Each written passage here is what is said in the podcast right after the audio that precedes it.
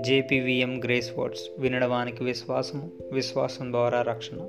రక్షింపబడిన వారు బాప్తిస్మము అను సాక్షార్థమైన క్రియ వలన క్రీస్తులో జన్మించిన ప్రతి మనిషి పరిశుద్ధాత్మ అను వరమును పొందుకోవాలి.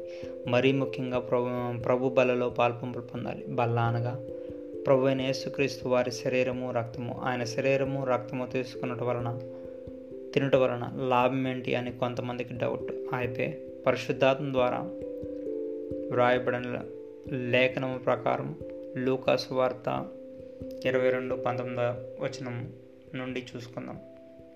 పిమ్మట ఆయన ఒక రొట్టె పట్టుకొని కృతజ్ఞత కృతజ్ఞతాస్థుతులు చెల్లించి దాన్ని విరిచి వారికిచ్చి ఇది మీ కొరకు ఇయ్యబడి బడుచున్న నా శరీరము నన్ను జ్ఞాపకం చేసుకున్నటకు దీన్ని చేయుడని చెప్పాను. అయితే ఆయన శరీరం తీసుకున్నప్పుడు మనం జ్ఞాపకం చేసుకోవాలన్నమాట. అయితే ఇరవై వచనంలో కూడా రాయబడి ఉంది కదా ఈ ఆ ప్రకారమే భోజనమైన తర్వాత ఆయన గిన్నె పట్టుకొని ఈ గిన్నె మీ కొరకు చిందించబడుచున్న నా రక్తము వలనైన క్రొత్త నిబంధన అని చెప్పారు. అంటే ఈ క్రొత్త నిబంధన మనకు మన కొరకు ఆయన రక్తం చిందించి చేశారనమాట మనకి జీవాన్ని కలుగు చేయడానికి. అయితే జీవాన్ని కలుగు చేసి చేశాడు ఎలా చేశాడనేది జీవం ఎలా వచ్చిందనేది మనం యోహాను సువార్త ఆరో ఆరో అధ్యాయం యాభై నాలుగు నుంచి చూసుకుందాం.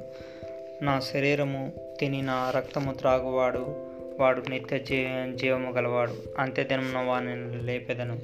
నా శరీరము నిజమైన ఆహారము. ఆహారమును నా రక్తము నిజమైన పానమునై ఉన్నది. నా శరీరము తిని నా రక్తము త్రాగువాడు. నా ఎందును నేను వాణి ఎందును నిలిచి ఎందును జీవము గల తండ్రి నన్ను పంపెను. గనుక నేను తండ్రి మూలముగా జీవించుచున్నట్టు నన్ను తినవాడు నా మూలముగా జీవించును.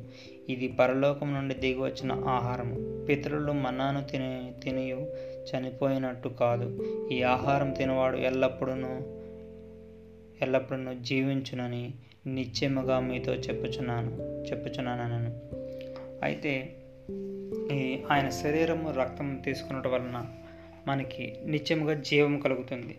అయితే ఇది మనం విశ్వసించడం వలన మనకి ఉచితంగా ఇవ్వబడిన ఈ జీవం ఆయన ఎలా ఇచ్చారంట?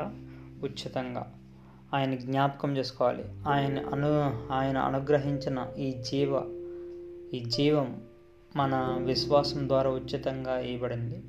మరి మీ అందరూ ప్రతిదినం ఆయన జ్ఞాప జ్ఞాపకం చేసుకోవాలని ఆయన శరీరం రక్తం తీసుకోవాలని తీసుకుంటారని ప్రభు అయిన యేసుక్రీస్తు వారి పేరట ఆశిస్తున్నాను.